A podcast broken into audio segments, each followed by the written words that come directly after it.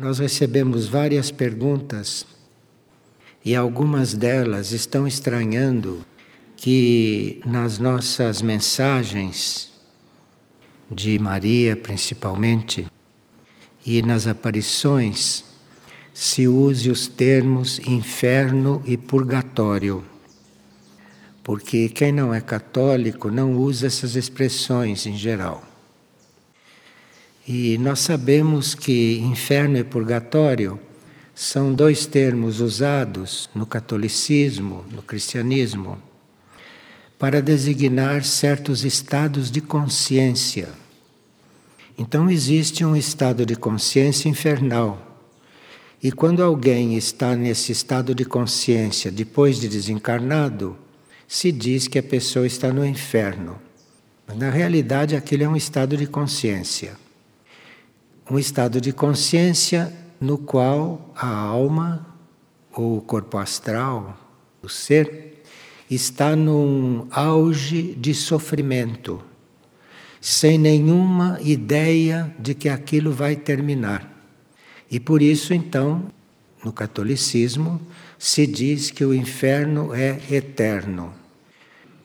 É eterno para quem está lá, porque lá a pessoa tem a impressão que nunca vai terminar. Então está lá como uma coisa definitiva. E isto é um sofrimento muito grande e que nós não podemos avaliar quão grande é se não estivermos lá experimentando. E é lá que Maria tem descido e que Padre Pio também desceu, logo que desencarnou. E esses seres, como máxima oferta, se oferecem para descer aos infernos.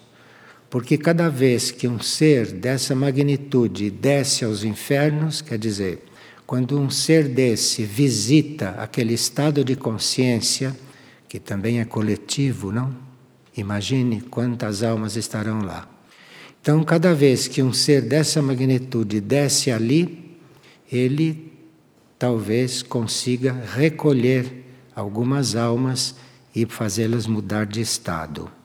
Então, Maria tem feito esse trabalho e quando faz nas comunicações ou nas aparições, ela tem nos comunicado através de coisas que Frei Elias nos transmite. Às vezes transmite, e às vezes não transmite. Às vezes não transmite, porque naquele momento Maria considera essa informação uma coisa para a evolução dele, e não para a evolução do grupo. E quando ela transmite para ele, e ele não comunica ao grupo, é porque aquilo é uma experiência só para ele, e que talvez o grupo não suportaria. Por isso é que não transmite. Não é que guarde segredo. É porque é uma experiência exclusivamente para ele, que ele precisa para a sua evolução. Pode estar sendo, inclusive, preparado para descer até lá e um dia contar para nós como estão as coisas lá. Então, isto é inferno e purgatório. Agora, quando a situação é infernal, a alma tem a impressão de que é para sempre, que não sai jamais de lá. E nós não podemos avaliar que tipo de sofrimento é esse, porque não experimentamos isto enquanto estamos encarnados. Agora, purgatório já é um pouco diferente. Purgatório parece que não se tem uma impressão de que é para sempre. No purgatório há sempre uma vontade de sair, há sempre uma aspiração de sair de lá. E esses que no purgatório têm essa aspiração, em geral, são os primeiros a serem retirados de lá quando uma entidade do porte da Mãe Divina ou de Padre Pio ou outras entidades fazem uma inspeção por lá e conseguem retirar aqueles que realmente querem sair. Mas isso tudo são coisas que fazem parte de uma informação muito vaga que a humanidade tem tido, mas as palavras inferno e purgatório sugerem tudo isto.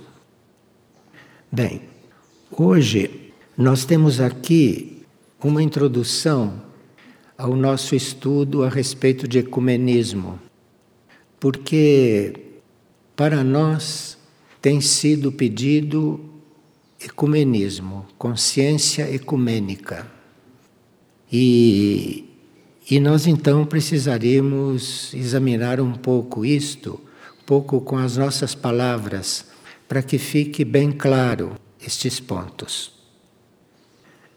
O ecumenismo tem também o sentido de ecumenismo e união entre cristãos, que é um pouco a ideia da Igreja e um pouco a ideia dos cristãos em geral.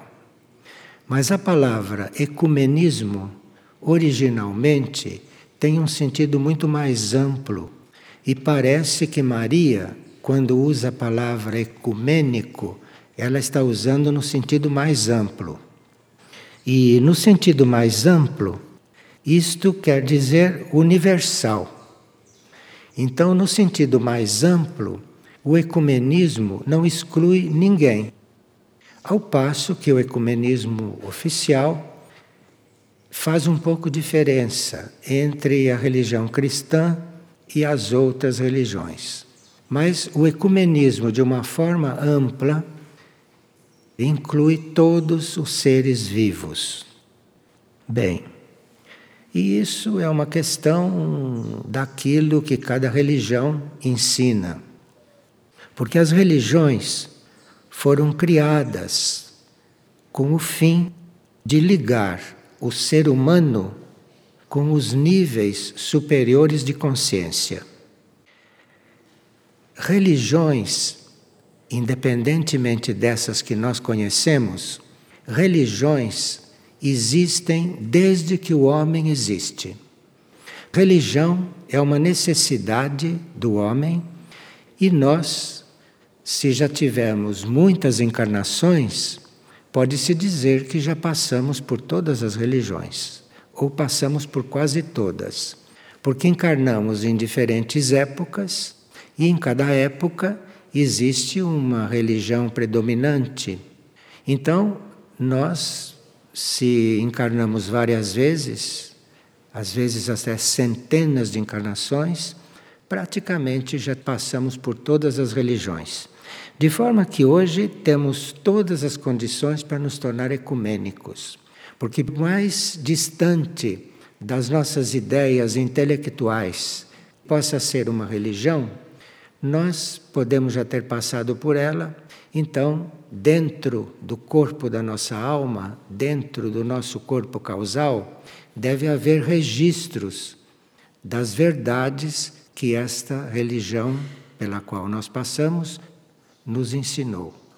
Então, se nós já passamos por muitas religiões, no fundo temos o registro de todo o mais positivo que existe nelas dentro do corpo da nossa alma.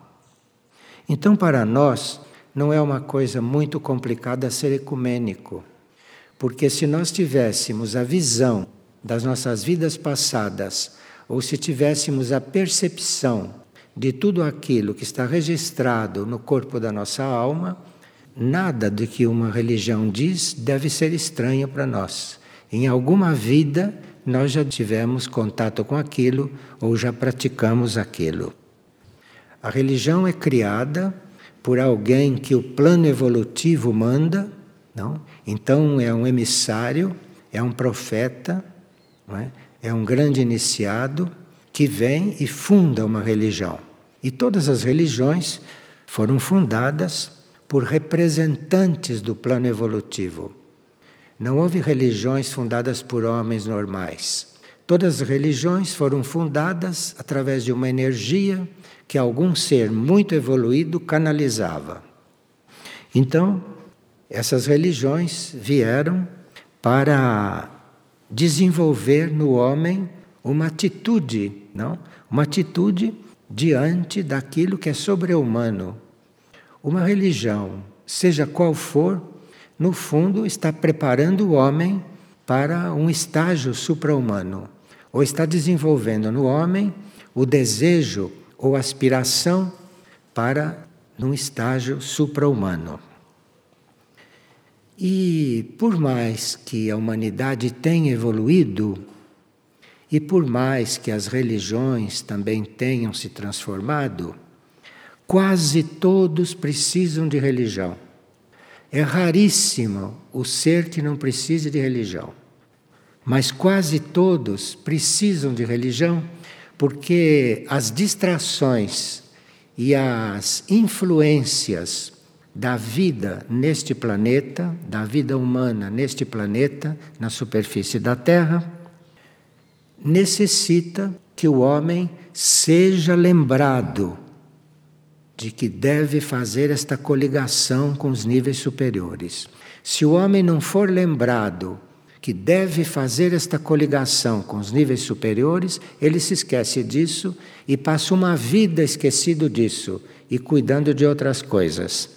De forma que praticamente todos precisam de religião. Entenderam por quê, não é? Porque a única coisa que lhes lembra que eles precisam fazer este contato, que eles precisam se lembrar de que existem níveis superiores de consciência. Então, quando a Mãe Divina fala em inferno, fala em purgatório, fala em reino dos céus, ela está usando uma linguagem que para todos nós é familiar. Para todos nós é familiar. Porque quando ela fala de céu, de reino dos céus, ela podia estar falando em sexta dimensão, podia estar falando em sétima dimensão, mas as pessoas não sabem o que é isso.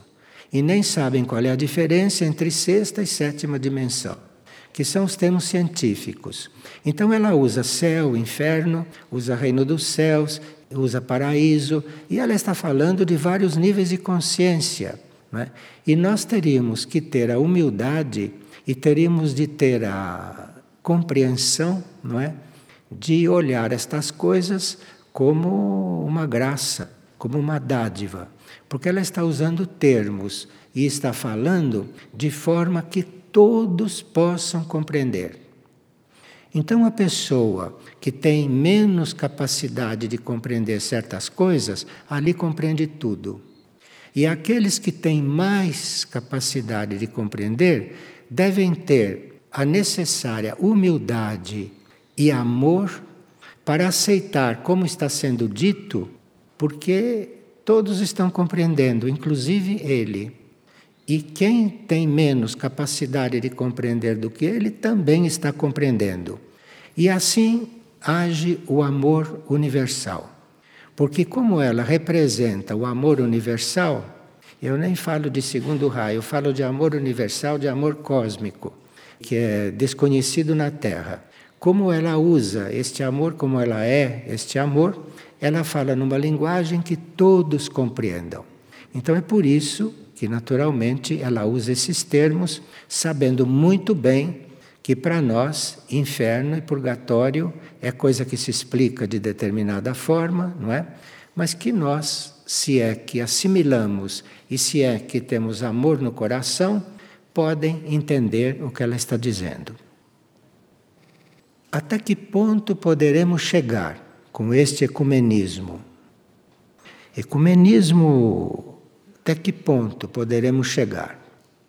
O que nós sabemos é que os fundadores de qualquer religião, qualquer fundador de religião é sempre um enviado, é sempre um enviado para fazer com que os homens tivessem mais disposição e que os homens tivessem um caminho, não é, para chegar nesses níveis superiores de consciência como vimos. Então nós teríamos que receber, para começar, essas informações com reverência e não com críticas ou com limitações. Então, se Maria, se um Cristo Jesus, se um Muriel, se um Cthulhu fala conosco, envia uma mensagem, por mais simples que seja, nós precisamos receber aquilo com reverência. Nós já estudamos a palavra reverência, mas não sei se compreendemos o suficiente. Então, nós precisamos receber o que for da parte dessa hierarquia planetária, universal e até cósmica, que está falando conosco, com reverência e não colocando aí limitações, porque mesmo com a energia e com o teor das mensagens que eles nos estão enviando, nós precisamos da reverência para poder compreender certas coisas que ali parece que estão muito abertas e muito claras, mas tudo que é aberto e claro tem também o lado oculto. E seria uma perda de tempo muito grande que a gente estivesse em Mirnajá, estivesse em Aurora, estivesse em Erques, ou estivesse em Fátima, não? E que estivéssemos limitados a essa nossa compreensão e essa nossa prevenção humana, que reflete a nossa ignorância e a nossa pequenez como consciência. Porque por mais simples que seja uma transmissão de Maria, por mais simples, por vir de onde vem, tem seu lado oculto. Então, por mais que você ache que compreendeu tudo, precisa ver se você percebeu que ali tem um lado oculto. Então nós precisamos realmente de reverência. E é necessário que a gente tenha essa reverência para a gente poder começar a ter essas informações entre as mãos e podemos começar a ter contato com esta realidade que eles estão apresentando. Depois, eles têm nos indicado como caminho não só o perdão, perdão, perdão que é muito importante, como o serviço, mas também têm nos dado o aviso de que a oração e a contemplação são os nossos instrumentos imediatos, não? Para completar essa nossa atitude de estar perdoando tudo, não é? E de estar no caminho que nos está sendo apresentado. Então, esta constante oração, para que a gente possa chegar à contemplação. Eu estive, por exemplo, diante de cartas que me escreveram, bilhetes que me escreveram, perguntas, que não compreendem como é que a gente tem um quadro aqui, e como é que a gente pode adorar um quadro? Eu disse, mas adorar um quadro? Não, nós não temos um quadro aqui para ele ser adorado. E as imagens que simbolizam Maria, que estão na entrada de Figueira, aquilo não é uma imagem para ser adorada. Isto não é para ser adorado. Isso está nos lembrando que isto que está retratado aí, neste caso, o Pai de Jesus, e no outro caso, a Mãe de Jesus, isto funciona como um portal interdimensional. Então está nos lembrando que nós temos que transpor portais dimensionais para chegarmos em certas realidades. Então, se você olha para aí, você não, não está adorando ninguém. Você está diante de um portal interdimensional representado pela consciência disso que está retratado. Então, isso que está retratado, o que significa? Significa a pureza absoluta. São José representa a pureza absoluta. Então, eu estou diante de um símbolo de pureza absoluta. Porque se eu vejo aí uma forma humana, eu tenho mais facilidade de fazer esta ligação. Então eu vejo uma forma humana e eu me sinto levado para lá. Mas eu estou vendo aí, não é só São José, eu estou vendo aí o símbolo da pureza absoluta.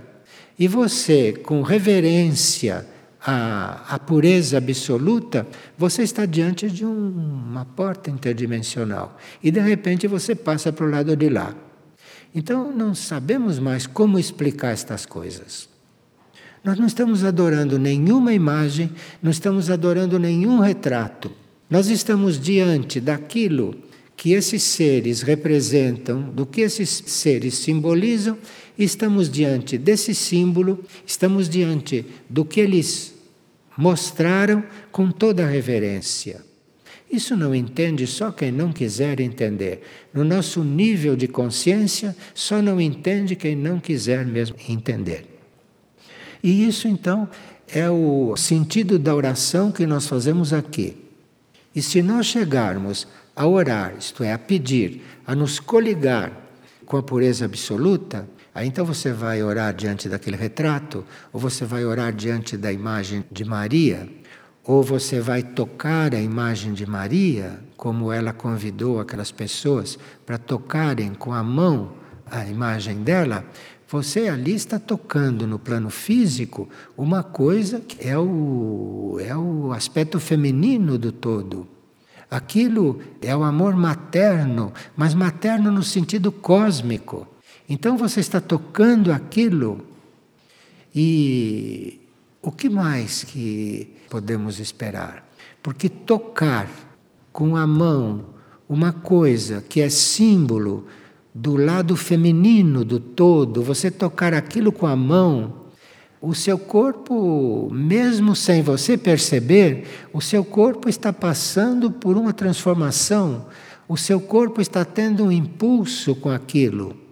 Então nós estamos diante de coisas que são tão simples, estão diante de coisas que são tão fáceis de se comunicar com elas, e por ser muito simples, nós estamos não com a atitude correta, parece. Mas, aqui, esse comunicado que vem dela, hein, do dia dez de dezembro, onde ela fala da necessidade de irradiarmos paz, da necessidade de estarmos em constante oração e tudo isso, ela remata dizendo que a gente nunca se canse de buscar a pureza dos seres. Porque a pureza dos seres, simbolizada aí, a pureza dos seres é o que a gente não deve se cansar de buscar. Porque dentro de um ser, por mais doente que ele esteja, por mais desencaminhado que ele esteja, por mais perdido que ele esteja, e há muita gente perdida, há muitos animais perdidos, pobres animais, né? E que nós não temos que cansar de buscar a pureza desses seres. E buscando esta pureza, se nós conseguirmos tocar, mesmo de longe, essa pureza que existe em todos os seres, aí nós nos tornaremos leves. E segundo ela, quando nós formos nos tornando leves, nós ascenderemos às dimensões superiores. Então veja, está dito de todas as formas, todas as formas. E como nós sabemos, porque disso já estamos informados há muito tempo, como nós sabemos que o karma desta humanidade seria impagável, impagável. Esta humanidade criou um karma que seria impagável. Impagável pelos próprios recursos que ela tem de transmutar karma. Então, até isso está sendo resolvido pela descida da misericórdia, e que nós também não compreendemos bem do que se trata. Nós estamos vendo a misericórdia com a nossa ótica pessoal, a nossa ótica individual. Misericórdia para nós como pessoas. A misericórdia veio para este karma impagável que a humanidade contraiu. Só com a misericórdia cósmica isto poderia começar a ser equilibrado. Então veja de que operação estamos participando, de que operação cósmica estamos sendo uma peça.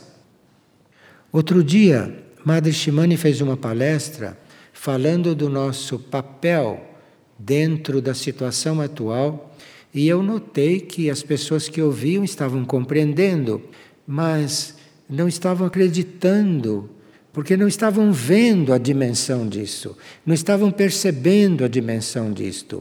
Porque acham, porque nós nos conhecemos e temos a memória só desta encarnação, e a si mesmo esquecemos tudo o que passou no útero da nossa mãe, que pertence a essa encarnação, mas não sabemos nada disso, não sabemos nada, nem da encarnação presente.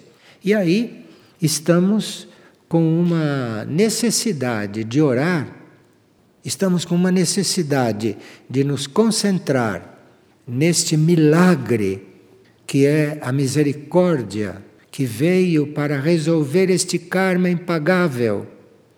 Este karma que não poderia ser jamais pago desta humanidade, não é? Nos prazos que nós temos pela frente para que esta separação do joio do trigo aconteça. Então, nós estamos diante de propostas que não, não sei se estão sendo colocadas claramente, mas estão sendo colocadas muito simplesmente e com um lado oculto que cabe a nós descobrir depois que formos praticando isto que é tão simples, principalmente do perdão a si próprio e perdão àquilo que está fora de nós. E assim nós nos tornaremos leves, aí sendo leves podemos nos levantar um pouco, porque a força da gravidade, não, que existe neste planeta, nos segura um pouco aqui embaixo. Então nós precisamos de nos tornar leves para irmos ascendendo, para irmos subindo. E é preciso que este karma impagável agora seja resolvido. E será resolvido porque nós estamos com uma oportunidade de redenção. Redenção é algo que está agindo já entre nós. Mas a redenção inclui você substituir aquilo que você fazia mal por algo que seja bom. Então a redenção é uma possibilidade também de você substituir o que você vinha fazendo por uma outra coisa. Ela te traz essa oportunidade, mesmo que o teu karma não permitisse, ela te traz essa oportunidade e você se redime, porque é você que se redime. Você passa a fazer o contrário do que fez. E aí você se redime. E é por isso que precisa perdão e serviço. Serviço ao próximo, serviço a tudo. Porque o nosso débito para com o reino humano, nós sabemos mais ou menos, né? O débito que nós temos para com os escravos que vieram da África. Muitos débitos que nós sabemos quais são. Agora, o nosso débito para com o reino animal, nós não temos a menor ideia. Porque um reino que estava neste planeta, convivendo conosco, para ter dentro de si uma alma desenvolvida, nós os comemos, nós os alimentamos deles e assim por diante, de forma que nós teríamos que ser redimidos. A humanidade teria que ser redimida. Esta redenção está aí. Mas para aqueles que são conscientes, saberão que é preciso substituir o que você vinha fazendo pelo serviço. Pelo serviço aos reinos. Pelo serviço e através do perdão. Bem, eu acho que as coisas estão muito claras. E é preciso que a gente realmente não se separe desses temas. Enquanto a, a Mãe Divina e enquanto aqueles que estão nos guiando não mudarem de assunto. Quando eles mudarem de assunto, é sinal que nós resolvemos isto. Então vamos nos decidir logo para eles poderem ampliarem as coisas que estão nos dizendo. Ampliarem, porque esta oportunidade é muito grande. Não sei se já houve algo nessas proporções. Parece que não. De você ter diante de si uma Mãe Universal, de ter diante de si um Cristo Samana e dele lhe responder a perguntas. Eu não sei se isso já aconteceu alguma vez. Não sei se nós estamos percebendo diante do que estamos. Quando uma pessoa faz uma pergunta e isso responde, eu não sei, não sei se nós estamos conscientes do que estamos vivendo. Não sei se a gente já percebeu que o reino vegetal, através das plantas, não sei se a gente já percebeu que o reino vegetal produziu flores em maior número do que o reino humano produziu grandes almas. Há muito mais flores no reino vegetal do que gente boa dentro do reino humano. Então nós temos muito que aprender. E estamos passando assim pelos exemplares desses reinos, como sempre passamos. Como ela começou a falar dos reinos, vamos ver. Reino animal, reino vegetal, reino mineral. E reino mineral é através da água. O nosso corpo físico não poderia viver sem água. Então, nós nem imaginamos o que esta água representa. Nós não imaginamos, nós não refletimos sobre isto. Então, a água, que é condição para nós estarmos dentro de um veículo físico, é condição para o nosso veículo físico funcionar da melhor forma possível. Nós estamos em contato com a água. Não sei, não sei como nós vemos a água. Não sei como nós vemos os seres do reino mineral. Então nós teríamos que ampliar esse nosso mundo, esse nosso mundo próprio, que é muito mesquinho, muito pessoal, muito individual. Nós temos que ampliar este mundo. Nós temos todos os reinos da natureza no nosso ser. O nosso corpo é formado por coisas animais, coisas vegetais, coisas minerais.